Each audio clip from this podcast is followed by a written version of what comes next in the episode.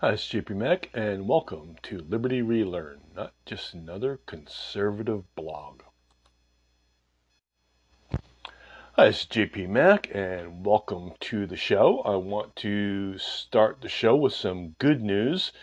You know, if you followed this podcast for any length of time now, you know I've been following the situation in the Netherlands with the Dutch farmer protests and I am happy to announce, and this is according to Reuters reporting, uh, Dutch farmers protest party scores big election win, shaking up Senate. And so, what is this is about?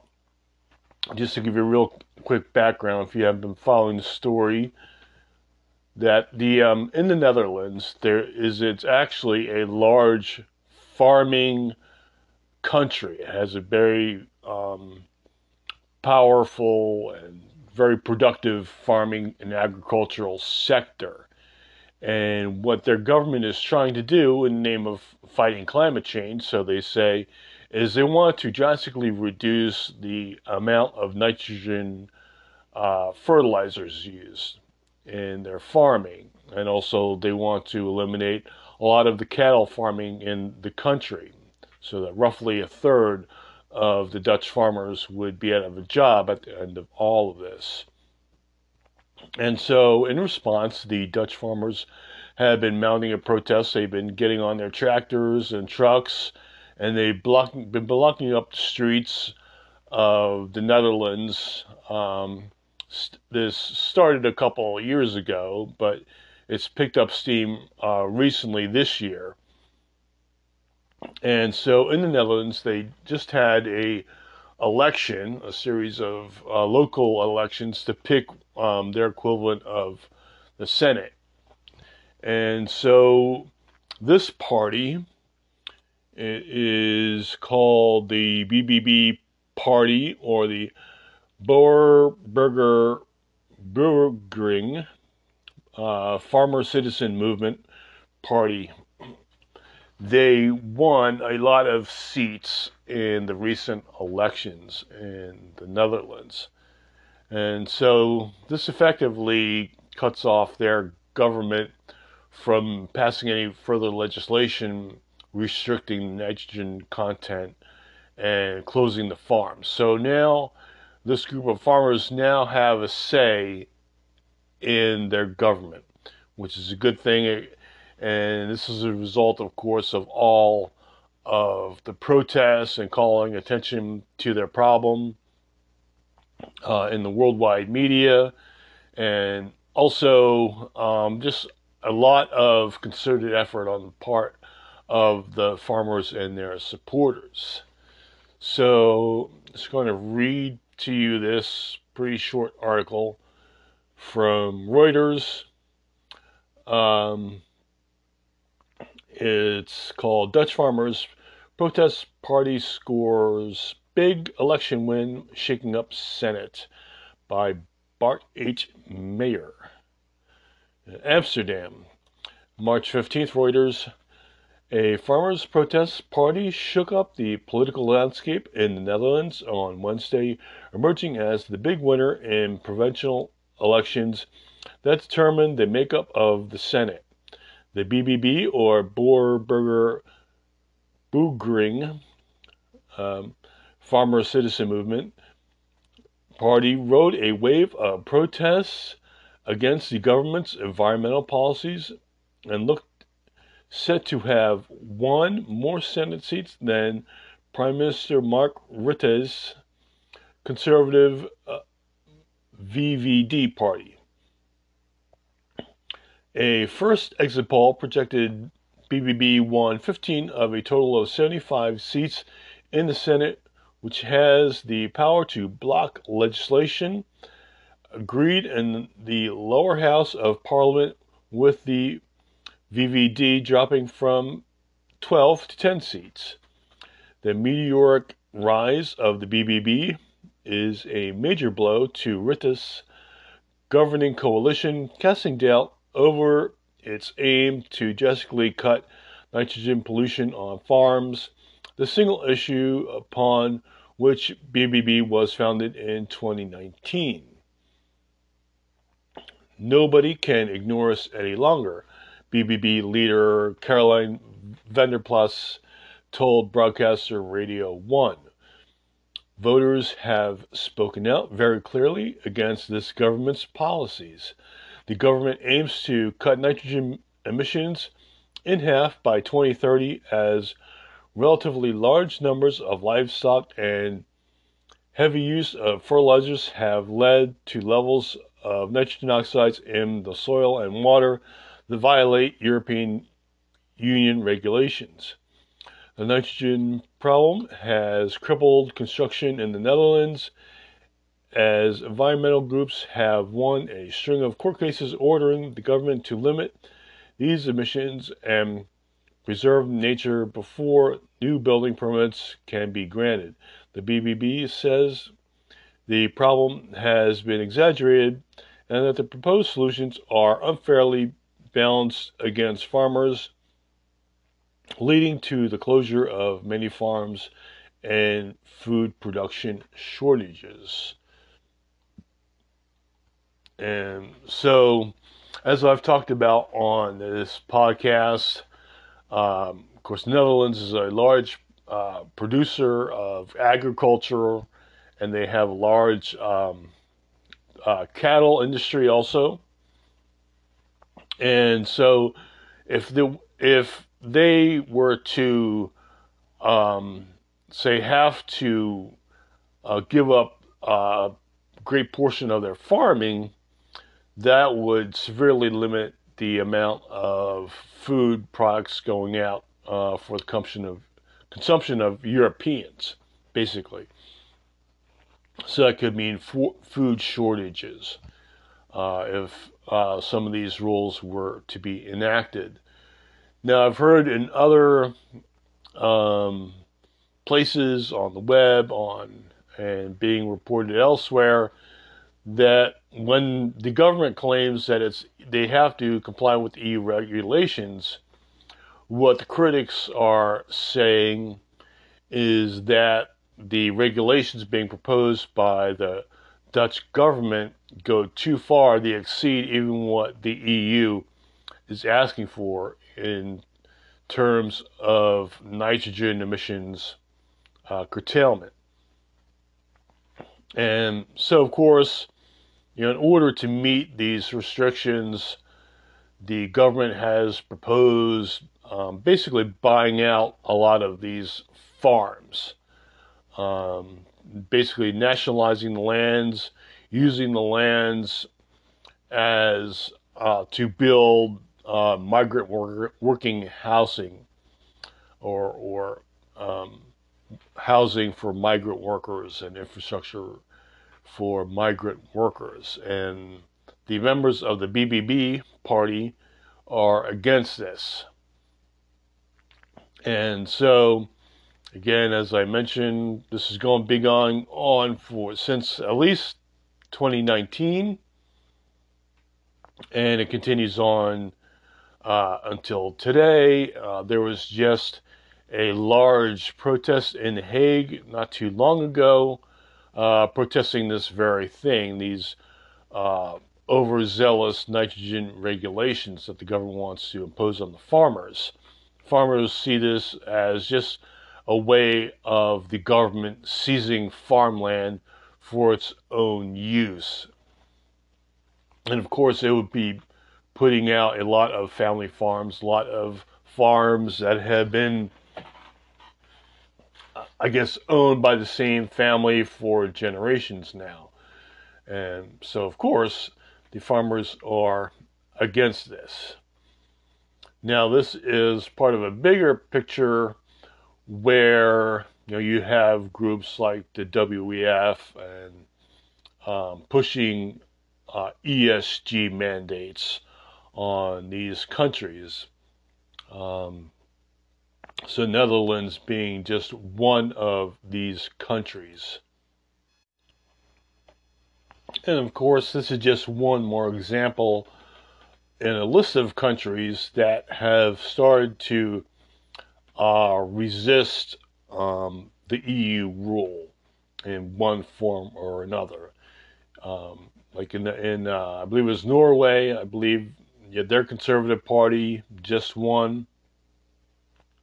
Um, also, of course, you know I just mentioned in Netherlands, in Italy, their conservative party, National Conservative Party, won, and also in Hungary, their National Populist Party has won control, and of course, um, the National Populist movement in France, their their party um, came close to taking over the government there too. So there has been a wave where I think it is a reaction where the European Union and the government ha- is being seen to have too much power. They've accumulated too much power to themselves, and now this is kind of the pushback starting with all of these national populist movements in Europe. And of course, you see the same thing happening in Canada, where you have Trudeau basically acting as a fascist ruler in that country. Of course, uh, I've spoken at length about the Canadian truckers uh, protests that happened in that country uh, last year. And so there are um, the, the globalists and the WEF um, are on one side of the issue, and of course, uh, Trudeau is a fanboy of Klaus Schwab. And so, of course, he will. He's willing to do the bidding of the WEF and um, force all of this ESG regulation upon his country, even to the detriment of his agricultural sector and the cattle raisers and the farmers and the truckers in his country as well. And so this is kind of a worldwide pushback against globalism. And so also the WEF itself, their power has seemed to have plateaued. Um, it's still obviously way up there. They're very uh, influential. You know, you have companies, investment companies like BlackRock, basically dictating to smaller companies uh, how they are to invest in and proceed and act as companies. And so, with ESG score enforcement, you know, the, the uh, ESG, you know, environmental, social, and governance scoring for each of these companies. You know, there are a lot of, you have countries also um, chasing high ESG scores, such as Sri Lanka. Sri Lanka had a very high ESG score. Of course, they they basically self-immolated themselves, and that country basically self-destructed in the name of climate change, alarmism, and uh, chasing an ESG score. And also, you have banks like the um, Silicon Valley Bank that um, is now, I believe, under receivership. Um, they basically collapsed uh, not too long ago. They had pursued a very high, high, high um, ESG score. So I think it was like 21 point something, um, which is apparently a very good score. Um, so they had a very, they were very deeply involved with uh, social justice causes and environmental causes and all of that. Uh, in fact, they did not have a uh, risk officer, official risk officer in their company. The person had vacated that position. That person's position had never been refilled, but they did have a DEI officer, a um, diversity, equity, and inclusion officer. So they were focused, some would say, on the wrong things. They had taken their eye off the ball of banking and providing a good banking service for their customers and instead decided to pursue all of these ancillary goals that uh, made them feel good, but eventually brought ruin to their company. And so you see, in a lot of places now, we're starting to wake up to the fact that this ESG movement is basically uh, a self destructive one. And so the news of the BBB party uh, winning in the Netherlands is uh, welcome news. And so, continuing on to a story, uh, another recurring story for this podcast is the COVID 19 crisis. Um, so, March 16th uh, marked the third anniversary of 15 days to slow the spread. And so, I want to take a look at that. Um, not to overdo the, the COVID thing because we've analyzed it a lot on this podcast already, but just to show you that the the COVID crisis as a crisis has ended. It's been over for about a year now. and so if you look at the one of my favorite sources for checking out uh, real time information on the coronavirus, um, you may know, is Worldometers. They have the Worldometer coronavirus page. And so uh, I like to refer to Worldometers for the information. And so you can see um, if you bring up a, a graph of the uh, new death, daily new deaths in the United States, according to Worldometers. Um, you can see it looks like a very jaggedy, spiky thing that trails off uh, to the end as you get towards the present day.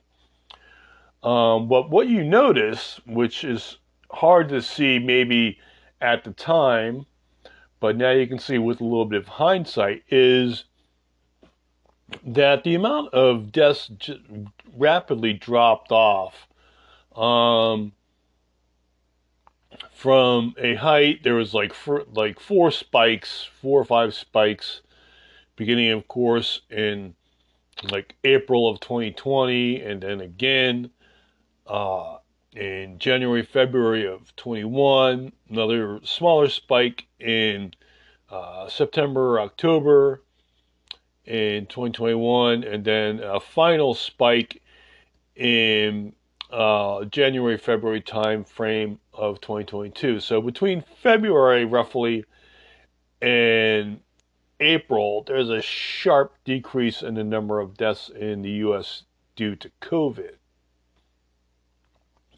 and it drops down very low and it stays low, and it stayed low basically for an entire year since around the beginning of April. So that would kind of suggest that the COVID 19 crisis as a crisis ended roughly in April of 2022. It's now with the benefit of hindsight that we can see this. And so while COVID 19 uh, remains a problem, particularly for the older generations and those with certain ailments, uh, chronic ailments, um, except for that, the COVID pandemic is basically over. Um, still remains a problem. you know, you should still take it seriously if you get it. Um, and take precautions, whatever precautions you see fit. But basically, it's over as a worldwide crisis. Um, although President Biden, uh, at this moment, still retains his emergency powers that he gave to himself somehow, uh, he says that he's going to give up his emergency COVID powers on uh, May 11th when he declares the emergency over. Of course, the data from Worldometer would suggest that the crisis has been over for a year. Um, even if you're being very cautious, very conservative, um, very pessimistic, you'd have to admit that um, it hasn't had nearly the significance it had um, at, at its worst when it was really bad since roughly a year ago.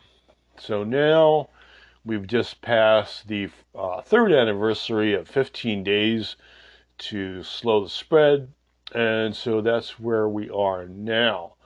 Um, it is a crisis that's over, um, basically, for all intents and purposes, except unless you are the President of the United States then is not over. Um, apparently, it's going to be over in about uh, a little under two months. On May 11th, he says he's going to give up his powers.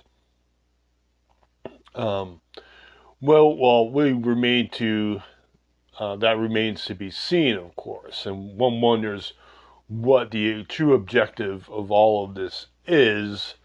Um, one could surmise that he wants to retain the ability to keep this, um, you know, the student loan forgiveness. That's one of the things that he has done with in name of controlling COVID or, you know, his emergency powers. He's that's one of the things he's done. He probably figured it'd be unseemly to um, and the emergency powers right after the election of 2022, the midterms. So he's waiting a couple extra months to see what happens. But the COVID crisis, as a crisis, is over, has been over for a year now. And so now it is remains an endemic problem uh, a problem mainly for a certain segment of the population. And so this is a week that um, has mixed good and bad things. Of course, one good thing again is the victory of the BBB party in the Netherlands. So that may bring a halt to some of the self immolation of their agricultural sector going on in that country. So that's a good thing. And I can announce, you know, the with the power invested in me, that COVID nineteen, as a worldwide crisis at least, is over. Has been over for a year. Uh, we can see in hindsight where the numbers, the the numbers of death, plummeted between um, February and April of 2022, and they've stayed down uh, very low and continue, um, at least at, the uh, recording of this podcast, they're actually going down. so uh, that's a good thing.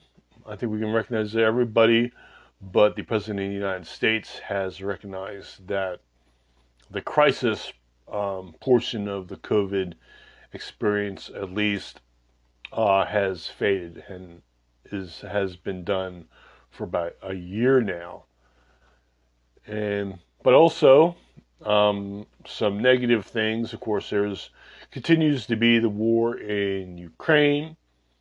Uh, Americans of good faith, I think, differ between each other on how best to handle the situation. Do you just give um, Ukraine uh, uh, simply means to defend itself, or do you give it everything you can and allow, you know, give more offensive munitions to Ukraine? Um, so that's one of the things that's being debated. and also, you have um, some trouble in the banking sector in the United States.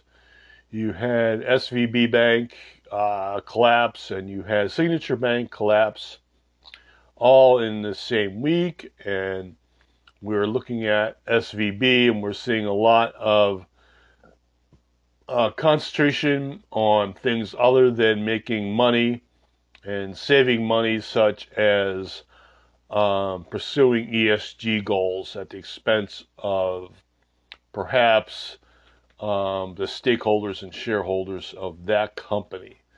Um, but don't worry, uh, Joe Biden has bailed them out.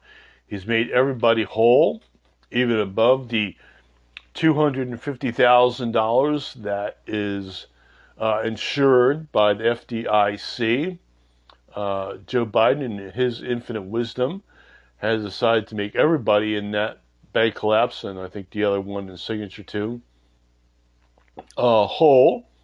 So, you know, these banks, the bad actors that made the bad investments, bad uh, financial moves, in these banks will never feel the the effects of their bad decisions. They will never um, have to experience any negative effects. They've basically gotten bailed out of the consequences um, along with their banks, and so that creates a little bit of moral hazard when it comes to the banking industry because now what does the next bank down the line do? You know, the, you can't give those two banks a bailout and not give everybody a bailout. Um, so that's a problem. You have now moral hazard where the banks feel like they can be bailed out, they can uh, pursue whatever risky goals, they can continue on pursuing these uh, ESG driven metrics that have nothing to do with uh, making money for their account holders. So there's there's no uh, penalty for bad decisions um, on their part because they feel like now you know these other banks have been made whole, and so you know we're basically risking not our own money but the public's money uh, in our ventures, and that causes a little bit of what's called moral hazard. And so that could be a problem going forward unfortunately probably will be. Um, you had another bank, Credit Suisse, that was just bought out um, by UBS. I think that was the United Bank of Scotland. Um, but it was bought up by UBS. Um, it was rescued, basically. So it's ironic that particularly you have all the Democrats they talk about, you know, fighting the big bank and big money and these greedy banks. And here they're basically laying the foundations for small banks to be gobbled up by bigger banks. They're actually creating the kind of big banks that they say they hate. And this is because, you know, their reckless spending, you know, causes inflation. If inflation, you know, causes the uh, interest rates to go up, and you know these banks are being stuck with low yield bonds that they can't get rid of now, and so they're um, facing financial crises, um, such as with SVB. And so you have this going on. Uh, meanwhile, the government is bailing out um, not above and beyond what the FDC FDIC is supposed to bail um, uh, members or account holders. You know, the limit is supposed to be 250,000 per account. They're just paying everybody their back their losses. Of course, it's probably no coincidence that uh, SVB has been very friendly to the Democrats, um, particular in their in their fundraiser and pursuing the goals of the common goals of Democrats and themselves. So it's not um, not to be missed that that little fact that you know someone called I forget who it was they called the SVB Bank the uh, ATM for Democrat Party.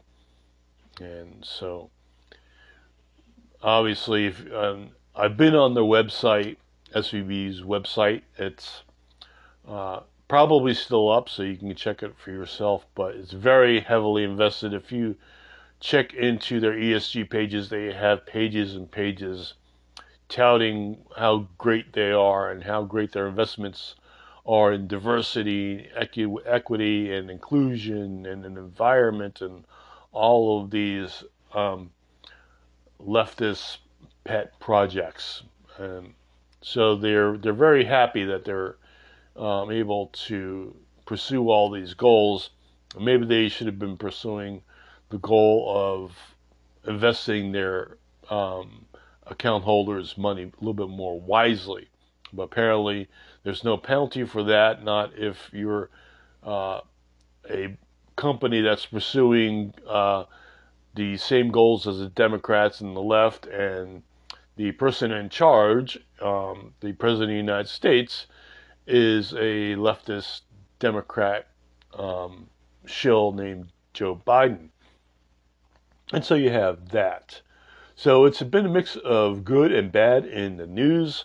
Um, I just want to go out on the high note and think about the rollback, um, this surge, it seems like worldwide, of globalism. And it's uh, now these populist movements have seen enough of the wokeism and pursuing all these uh, crazy dreams on the left, and they want to return to some semblance of sanity. You know, they don't want to destroy the agricultural sectors, for instance, like they did in the Netherlands. And so they're beginning to fight back, they're beginning to organize and protest.